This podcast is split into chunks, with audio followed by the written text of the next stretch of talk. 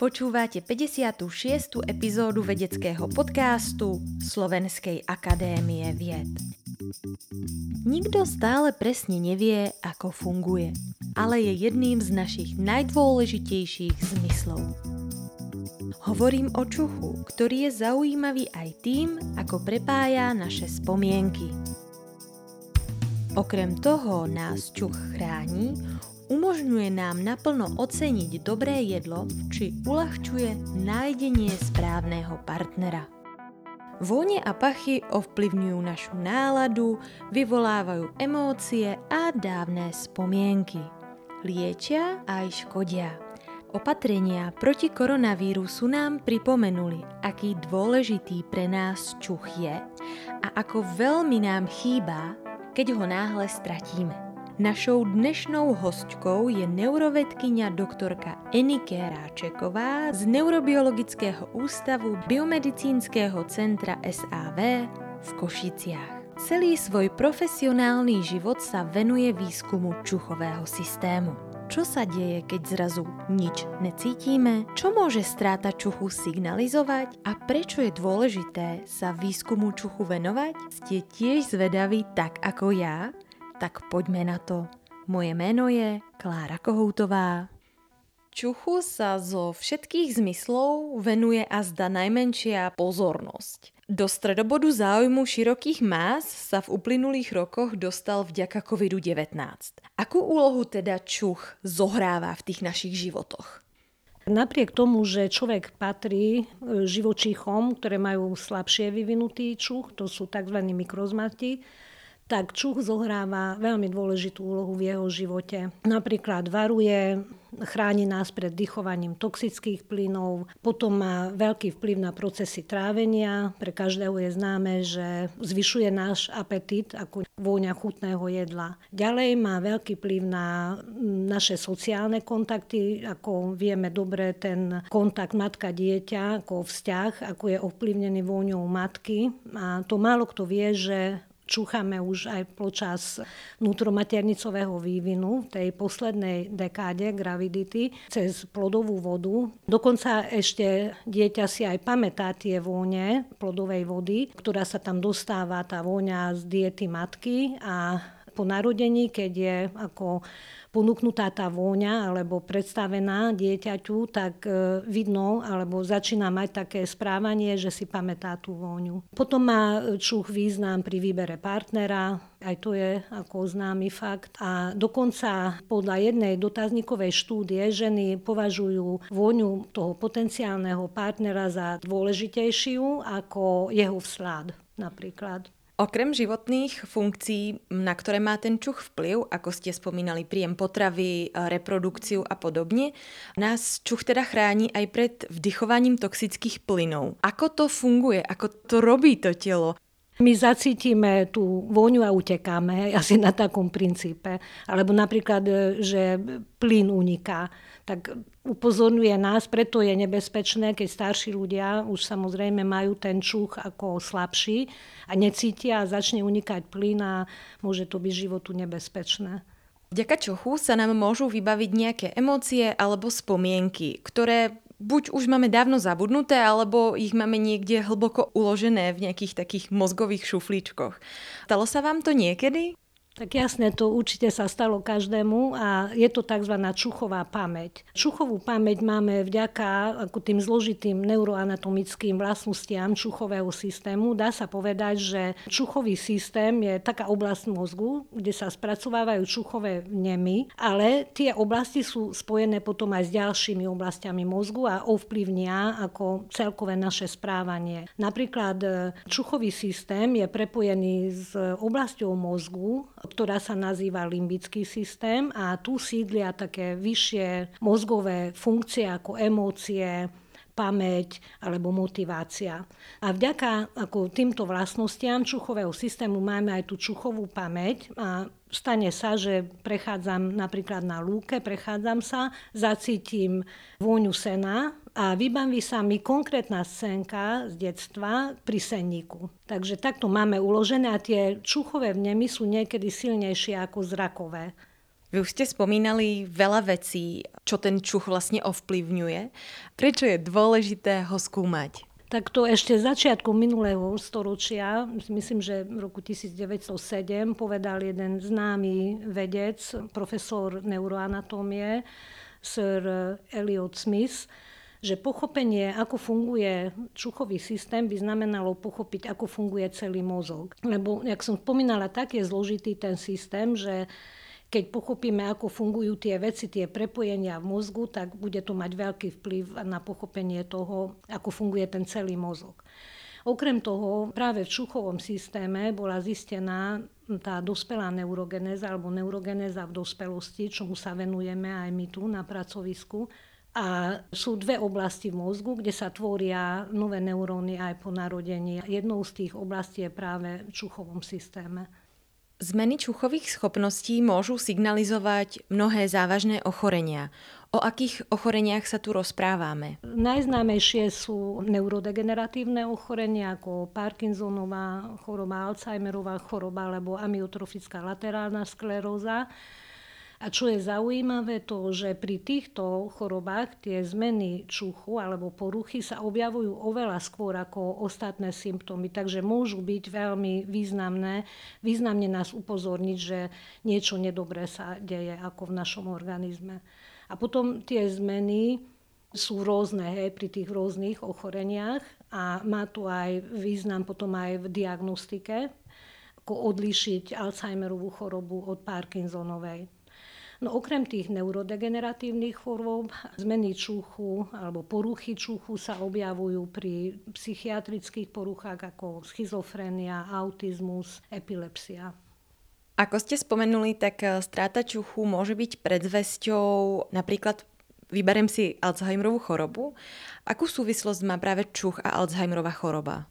Poruchy čuchu pri Alzheimerovej chorobe sa týkajú identifikácie pachu, lebo tá čuchová aktivita sa skladá z dvoch nezávislých procesov. Jedno je diferenciácia, rozlíšiť tie vône a druhá je identifikácia, keď máme pomenovať. Práve pri identifikácii sa pretínajú tie zmyslové procesy s kognitívnymi schopnosťami, ktoré sú pri Alzheimerovej chorobe zhoršené. Čiže ten človek môže mať ten čuch v poriadku, ale nevie pomenovať tú danú vôňu. Aby sme ale nedesili poslucháčov, tak e, stráta čuchu môže mať aj iné príčiny ako závažné ochorenia. Aké?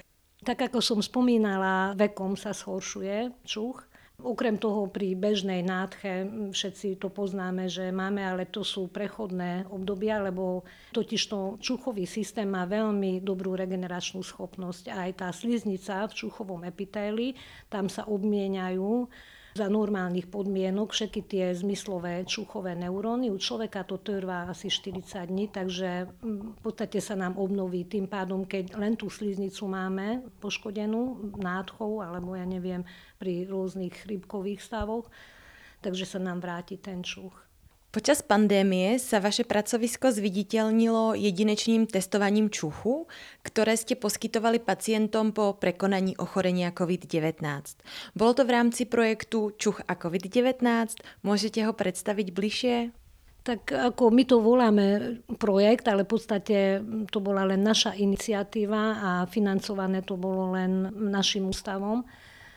No dozvedeli sme sa, že sú tu tie náhle zmeny čuchu alebo porucha čuchu. Vtedy bol lockdown, takže všetko sme komunikovali len cez internet a chceli sme ponúknuť ľuďom možnosť otestovať ten čuch ako takými psychofyzikálnymi testami, čo sú tie parfémované fixky, lebo veľakrát sa stane, že človek si myslí, že má znížený ten čuch. Proste aspoň trošku to objektivizovať a okrem toho, čo bolo také najdôležitejšie, sme vytvorili pod vedením ako profesora Doležala takú sieť orolo lekárov po celom Slovensku a tým ľuďom, ktorí sa prihlásili na testovanie a urobili ten test doma, sme im poslali tie parfémované fixky, tak oni mohli sa prihlásiť tým lekárom na ďalšie vyšetrenie a vôbec aj ako nejaká pozornosť sa im venovala, lebo na Slovensku zatiaľ ako tak medicínskej praxi je zriedkavo ten šúk skúmaný alebo vyšetrovaný. Aké výsledky vám osobne prišli na tomto projektu e, zaujímavé?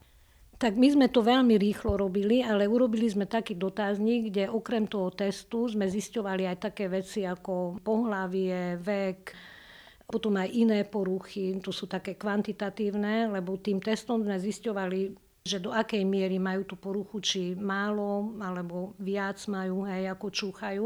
Dávali sme tam aj otázky, či majú parosmiu alebo fantosmiu, ktoré sú také poruchy. Pri parosmii tam inak cítite vône, proste ináč vám vonia, ako nejaká známa vôňa. A pri fantosmii zase cítite vône, ktoré tam nie sú pri vás. Vyše tisíc ľudí hej, sa prihlásilo za pár dní ako do toho prieskumu alebo prvá pomoc, neviem ako to nazvať. A veľa ľudí označovalo, že majú parosmiu alebo fantosmiu. No viac žien sme mali, tak len také zaujímavosti ako mužov, lebo je všeobecne známe, že ženám asi viac padia tieto veci, tie poruchy čuchu a asi skôr idú aj k lekárovi ako muži. Ďalej sme zisťovali aj súvislosť medzi hmotnosťou, lebo sme pýtali aj na hmotnosť a na výšku a sme BM index vypočítali pre každého a zisťovali sme potom, ale to už je ďalej anonimné, my tam už máme len čísla bez mien, či majú ľudia, ktorí majú obezitu, či majú častejšie ako tú poruchu čuchu, anosmiu alebo hyposmiu. A čo vám teda vyšlo? Majú ľudia s nadváhou viac tieto vámi spomínané poruchy čuchu? Práve teraz robia kolegyne štatistické vyhodnotenia a vyzerá, že áno. Ako prebiehalo to testovanie za pomoci parfumovaných fixiek? Ako tie fixky vôbec vyzerali? Tak navonok vyzerali ako bežné fixky a žiaden rozdiel tam nebol, akurát sú na parfémované, že každá fixka mala svoju vôňu. To sú také známe vône a ľudia mali privôňať a označiť dotazníku, že najprv, že či cítia vôbec tú vôňu a potom pomenovať, že akú vôňu cítia. Ja si pamätám, že keď som bola malá, tak som mala také fixky, ktoré sa dokonca dali aj ochutnávať, že mali dokonca aj príchuť, že červená, myslím, bola jahodová a, a ešte to aj voňalo. Takže to vlastne bolo na podobnom princípe. Áno, to bolo na podobnom princípe. Bol vyvinutý v Českej republike doktorom Vodičkom. Prečo niektorí ľudia, ktorí prekonali COVID-19, čuch a chuť stratili iba na nejaký krátky čas, zatiaľ čo iní môžu mať tie problémy dlhodobo? Súvisí to nejak um, s tými chorobami čuchu, o ktorých ste rozprávali? Doteraz sa nevie, že prečo sa to stane. Viaceré články sú a zatiaľ nie je odpoveď, lebo je tam tá regenerácia. Niektorým sa to upraví do niekoľkých týždňov, mesiacov, ale už teraz vieme, že existuje dosť veľká skupina ľudí, ktorým ostala tá porucha. A skúmajú to veci a zatiaľ nie je na to odpoveď.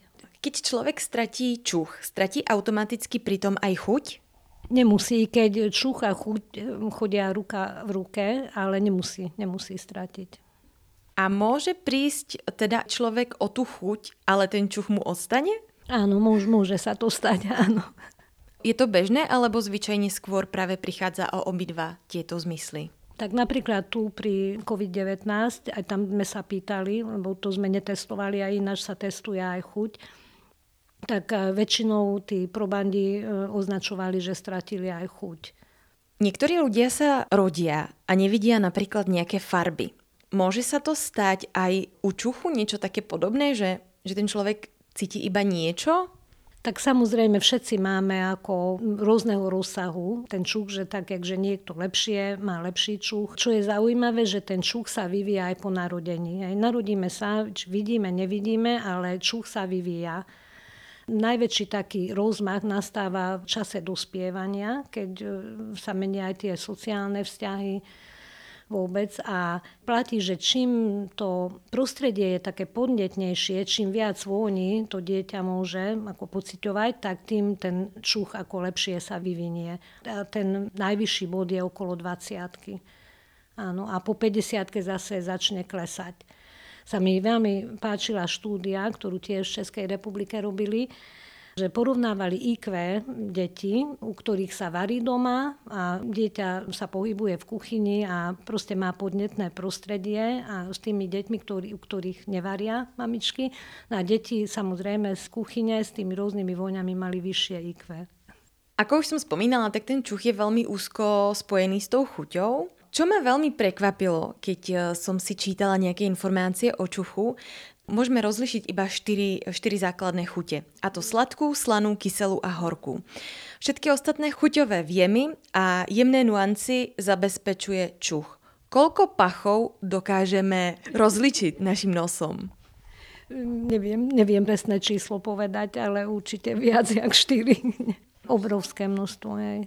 Dá sa ten stratený čuch prinavrátiť? Existujú na to lieky? Tak existuje zatiaľ, keď ako lekár nenájde tam nejakú vážnu poruchu, čo oni musia riešiť, tak je ten čuchový tréning, je taký známy. V podstate máte rôzne vône, ako také esenciálne oleje, čo ja viem ako škorica alebo eukalyptus. Na dvakrát denne sa privoniava, vdychuje tie vône a v podstate to je taký tréning, hej, že stále cítim a v podstate stále voniam a zrazu to už začnem cítiť ako po nejakom čase. Tak ten jediný taký účinný prostriedok, čo aj v prípade covidových pacientov ponúkli aj my sme mali na našej stránke, rozpísaný ten čuchový tréning, tak to je jediná taká cesta, ako trénovať čuch musia to byť vône ako v tej danej populácii známe, lebo keby sme tu dali nejaké vône, čo sú v Afrike populárne, tak asi by sme to ťažko. Tak ja viem, že citrón, no škorica je taká jablko, rúža, ako také, čo poznáme, tie vône, a ktoré sú pre nás aj príjemné samozrejme. Môže pomôcť nejaký difuzér alebo nejaké vonné tyčinky? Ten tréning je taký, že zoberete vyslovene si sadnete a budete uvoňávať ako tieto esenciálne olejčeky. No a keď je difúzer, tak to máte všade a tu zase, keď stále to máte, tak to potom tak otupne ten čuk, že už to poznáte s parfémom, že človek už potom to leje na seba a už necíti. Ako sa pozeráte vôbec na tematiku tých vonných sviečok, vonných tyčiniek alebo difuzerov, lebo je to teraz veľký trend, veľa ľudí si to púšťa či už doma alebo v kancelárii. Je to dobré alebo to môže byť škodlivé? Tak e, nevyznám sa veľmi v aromaterapii, lebo to už je ako samostatná taká vedná disciplína. Určite, že tie vône ovplyvňujú naše emócie. Neviem, aké koncentrácie sú hodné, či to robiť akože bežne stále. Neviem sa k tomu tak vyjadriť. Vy sama si občas nejakú sviečku zapálite? Určite, aj tie vône tyčinky, áno. Máte nejakú obľúbenú vôňu? Tak ja mám rada škoricu, ako som tu aj spomínala ako vôbec kvety, hej, ako orgová napríklad teraz, mm, tak keď idem kolo, tak ako stále privoniam, či to ešte cítim. Už sme tu spomínali tie choroby, ktoré, respektíve pri ktorých ten človek môže stratiť ten čuch, ako je napríklad e, Parkinsonová choroba alebo Alzheimer. Neprekvapilo, že množstvo ľudí práve s Parkinsonovou chorobou si vôbec neuvedomuje stratu toho čuchu. Ako to je možné? Že zrazu necítia a nepríde im to čudné. Tak to je práve to, že ten čuch je taký ako keby menej dôležitý alebo považovaný za menej dôležitý zmysel. Každý si všimne, keď sa mu zhorší zrak alebo sluch. Takže toto je v nás tak zakorenené, že tak bez toho sa dá žiť. No a potom aj tá osveta, že málo kto vie o tom, že to môže byť predzvesťou niečoho nedobrého, takže asi je, je to v tom, že nevenuje sa taká pozornosť aj tej medicínskej praxi, ako hovorím na Slovensku, lekári neveľmi ako na malé výnimky, ale neskúmajú ten čuch. Nemajú tie testy, ktoré sú dostupné, aby vedeli otestovať, že naozaj ten človek má zhoršený ten čuch alebo má nejaké zmeny čuchu. Znamená to, že vnímame ten čuch tak strašne automaticky, že nám to vlastne ani nedojde? Tak asi tak, že tak, keď človek je zdravý a máte, tak si to neuvedomujete a ne, nevytešujete sa z toho. Tak takto je s tým čuchom, že naozaj tí ľudia si ani neuvedomujú, že stratili ten čuch a už vôbec nie ako závažnosť tej poruchy. Vy už ste to trošku spomínali, ale je čuch rovnako dôležitý pre ženy ako aj pre mužov? Tak tie prieskumy ukazujú, že ženy sa viac venujú svojmu čuchu alebo vôbec e, čuchovým vnemom alebo vôňam v prostredí ako muži, tak to je asi skôr taká ženská záležitosť.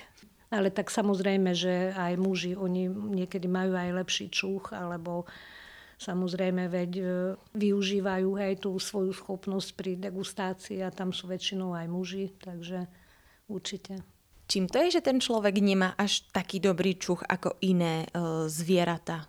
Tak stratili sme to vo filogenéze, dá sa povedať, lebo čuch patrí medzi najstarších zmyslov no a vo filogenéze v podstate začali tie zvieratá využívať ten čuch a potom na základe toho vzniklo napríklad aj priestorové správanie. Človek ako v tom svojom vývine alebo vývoji už nepotreboval, hej, nepotrebujeme priestorové správanie podľa čuchu, ani nevyhľadávame potravu podľa čuchu, čo predtým ako ešte aj človek používal.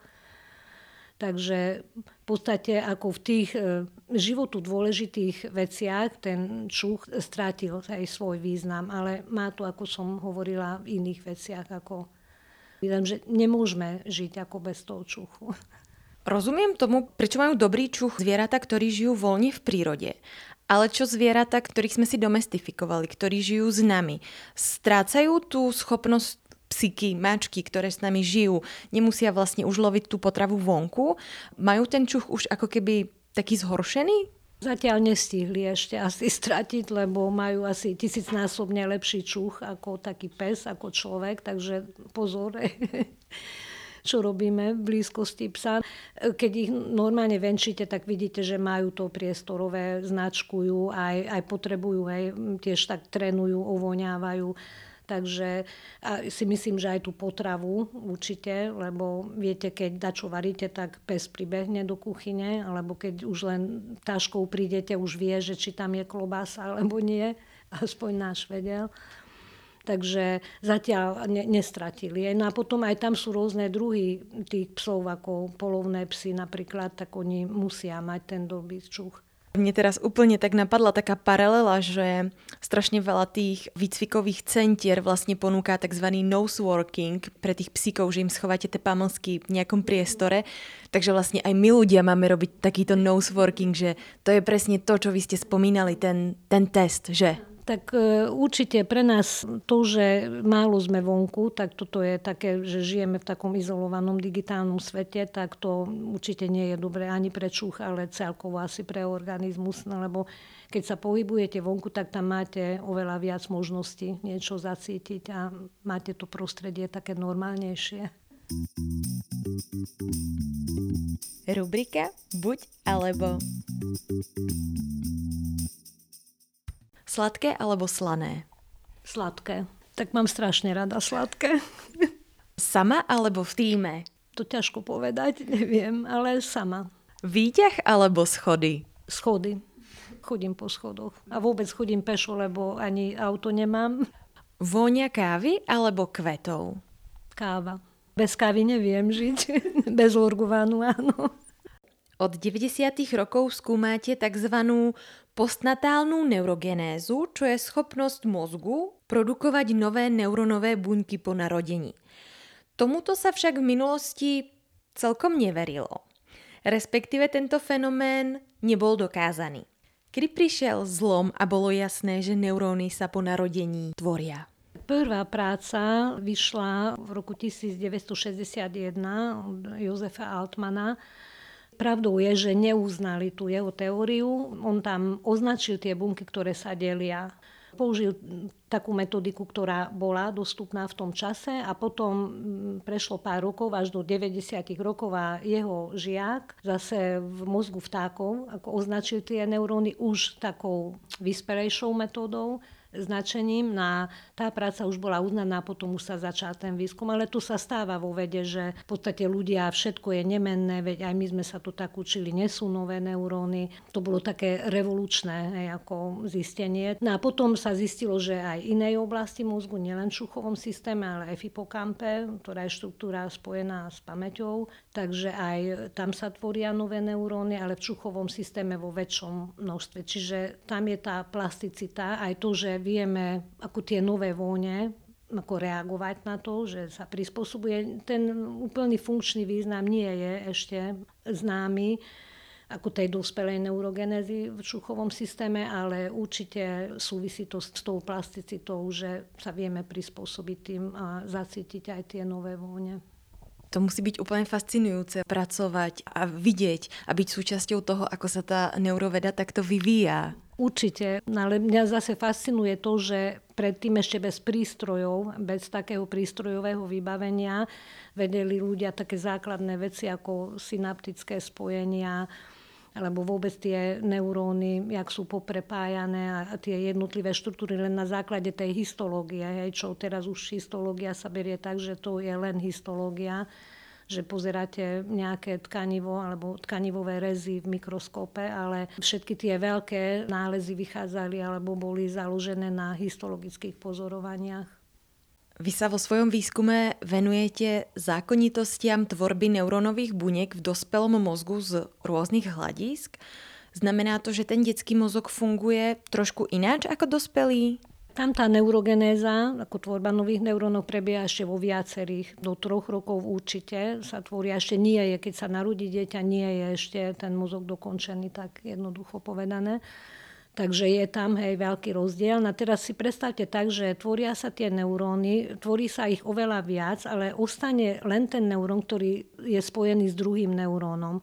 Lebo neurón sám nevie prenášať tie zruchy, takže v podstate, čo embryogenéze sa vytvorí viac buniek, ale neustanú všetky tie bunky. Len tie, ktoré sú zapojené do tých nervových okruhov. Takže je tam, je tam rozdiel. A to, že či tá neurogenéza klesá napríklad vekom, tak tam už niektoré štúdie ukazujú, že ani nemusí. Pozitívny vplyv napríklad prostredie môže mať, aj, ale môže mať aj negatívne, aj nepriaznivé vplyvy. My skúmame práve aj tie niektoré nepriaznivé vplyvy, ako napríklad rôzne druhy žiarenia alebo neonatálny stres. Tam využívame model oddelovanie mláďat od matky. To znamená, že zoberieme malých potkanov na niekoľko hodín od matky a potom necháme ich prežiť do dospelosti a sledujeme, ako tá neurogenéza vyzerá. Skúmame tvorbu tých nových neurónov za fyziologických podmienok, keď tomu zvieraťu nie je nič. A tam sledujeme, ako, koľko tých nových buniek vzniká, ako sa dostanú na to svoje miesto, lebo oni vznikajú inde v mozgu a musia tak putovať aj do tej čuchovej cibulky pre ktoré, ako čo je to primárne prepojovacie centrum v čuchovom systéme. No a potom sledujeme tie nepriaznivé alebo priaznivé vplyvy, v podstate ovplyvníme tú neurogenézu a pozeráme, že čo sa tam zmenilo. Zase ako počet tých nových buniek, tá migrácia, čiže to putovanie, či je zmenená a rôzne iné aspekty. A potom je taký tretí smer, to sú tie vývinové štúdie. E, to znamená, že práve u potkana to sú tie prvé tri týždne po narodení, keď ešte ako tie oblasti sa dotvárajú tej neurogenézy. Proste vytvorí sa tam tá cesta, tá dráha, po ktorej putujú tie neuróny. A vôbec všetky tie mechanizmy sa len tedy ešte dotvárajú, takže sledujeme tie prvé tri týždne po narodení. Spomínali ste nepriaznivé vplyvy, že oddelíte mláde od matky, ale tiež ste spomínali, že robíte aj nejaké priaznivé vplyvy. Aké napríklad? Tak priaznivý vplyv, v tom sme také obohatené prostredie robili, že rôzne vône sme dávali ako potkanom do klietky, aby mali podnetnejšie to prostredie. Ale u ľudí napríklad je, že fyzická aktivita je považovaná za taký pozitívny vplyv aj na neurogenézu, aj na vôbec na fungovanie mozgu. Po narodení sa v mozgu nachádza približne 100 miliard neurónov a na sklonku života ostáva približne 30% z nich. Už v 30 začína dochádzať k odumieraniu neurónov. Vy ste hovorili, že niekedy aj skôr a niekedy, že to nemusí vôbec prísť. Mne to celkom vydesilo úprimne. Dá sa tento proces nejako zastaviť práve napríklad tým, že budem v nejakom rozmanitom prostredí vonku? Tak e, určite, keď človek žije ako v takom prostredí a ešte aj používa ten mozog, tak to musí mať dobrý vplyv. Ale ja neviem ako, presne ako tými číslami, že či človek má teraz sa zlaknúť alebo tešiť sa z toho. tak treba to tak nechať. A keby nám aj kleslo, tak možno, že v tej starobe ani nám už netreba toľko, ne? Na čom momentálne pracujete? Tak e, vedecky práve na regulácii tej neurogenézy našli sme tam také neuróny v tej oblasti, ktoré sme my popísali ako pörvitu a Chceme zistiť, že tie neuróny, ktoré sme tam našli v tej oblasti neurogenézy, že ktorými oblastiami mozgu sú prepojené. Takže toto je teraz ako také aj zaujímavé a určite bude aj pre iných zaujímavé. Čo vás na vašej práci najviac baví? Pre mňa je veľmi dôležitá tá myšlienková sloboda. To veľa ľudí plače, že nemáme peniaze, nemáme prístroje, ale keď nemáte myšlienku vo vede, tak by nám boli všetky ostatné veci zbytočné. Takže ja som rada, keď dačo vymyslím a mm, potom aj, to už mám ťažšie, lebo nie som taký praktický typ. To už mi musia pomáhať kolegyne a musíte mať veľmi dobrú laborantku, ktorú my máme v našom histologickom laboratóriu a dotiahnuť tú myšlienku aj do konca. Tak toto ma baví, aj, aj celý čas ma aj toto bavilo. Je naopak niečo, čo vás na tej práci nebaví? tak to asi každý povie, že nebaví ma byrokracia, ale až tak ma nebaví, že neviem to už ani, ani povedať. To je také, aj také dehonestujúce a zbytočné, no strašné. Zažili ste niekedy v svojej práci nejaký neúspech, ktorý vás ale v konečnom dôsledku vlastne niekam posunul? Neúspechy človek zažíva veľmi, veľmi často. Ako vymyslíte niečo, chcete to dokázať, máte nejakú vedeckú hypotézu a v podstate prakticky sa mi to nepodarí. Hej. Nefunguje protilátka, neviem, nevíde tá histológia a ja som dosť taká, že len idem, idem za tým. Až nakoniec potom pochopím, že to nie je moja cesta a na čo iné začnem robiť. Rubrika Veda versus viera. Čo veríte? To teraz je veľmi ťažká otázka. Tak možno, že to je také, neviem, ušarpané, ale asi v láske. Predstavte si, že je dneska sobota. Ako naložíte s voľným dňom? Tak určite pôjdem na niektorú zo záhrad, ktoré máme, buď u mojej mamy, alebo tu pri hraniciach. A tak teraz je tam strašne veľa roboty. Takže planty treba, čo som vypestovala, treba vysádzať. Takže si potom takto doma pochutnávate na domácej vypestovanej zeleninke. Áno, máme, máme vypestovanú, hej. Ako, ja aj rada varím, hlavne ako z toho, čo vypestujeme. Rada varíte, lebo si zvyšujete IQ? to neviem, to už v detstve som mala, no ale moja stará mama varila veľmi dobre a ja som stále bola pri nej v kuchyni. Máte nejaký obľúbený zeleninový recept? Tak z baklažánu robím aj s paradajkami ten iman omdlel, či ak sa to volá po slovensky ten recept, ako No a vôbec šaláty. Dnes som ráno varila špenátový prívarok. Aké máte záujmy a koničky? Tak divadlo je, hej. čítanie to je také jak dýchanie, takže to nepovažujem za záľubu a aj na koncerty, ale, ale skôr to divadlo je také. Na akom predstavení ste boli posledný krát? V Budapešti som bola v decembri ako s dcerou. Neviem, či to preložím. Tri noci lásky. Čiže máte ráda maďarské divadla. Chodíte tu aj e, v Košiciach do Tálie? Áno, áno, pravidelne chodím. No teraz počas covidu som prestala kvôli iným veciam a mm, do Národného divadla, tak sa teraz volá, tak tam skôr na baleta, na operu. Hovorili ste, že čítate ako dýchate, tak ste to pekne prirovnali. Akú knihu máte práve rozčítanú? Tak čítam viac kníh, samozrejme. Viac kníh naraz? Áno, áno, tak také, čo ráno čítam, lebo ja stanem tak skoro ráno, aby som nezobudila ostatných, tak čítam potom také, aby som zaspala, také nudnejšie. Čítam teraz denník Ilony Máraj, ako Márajho manželky.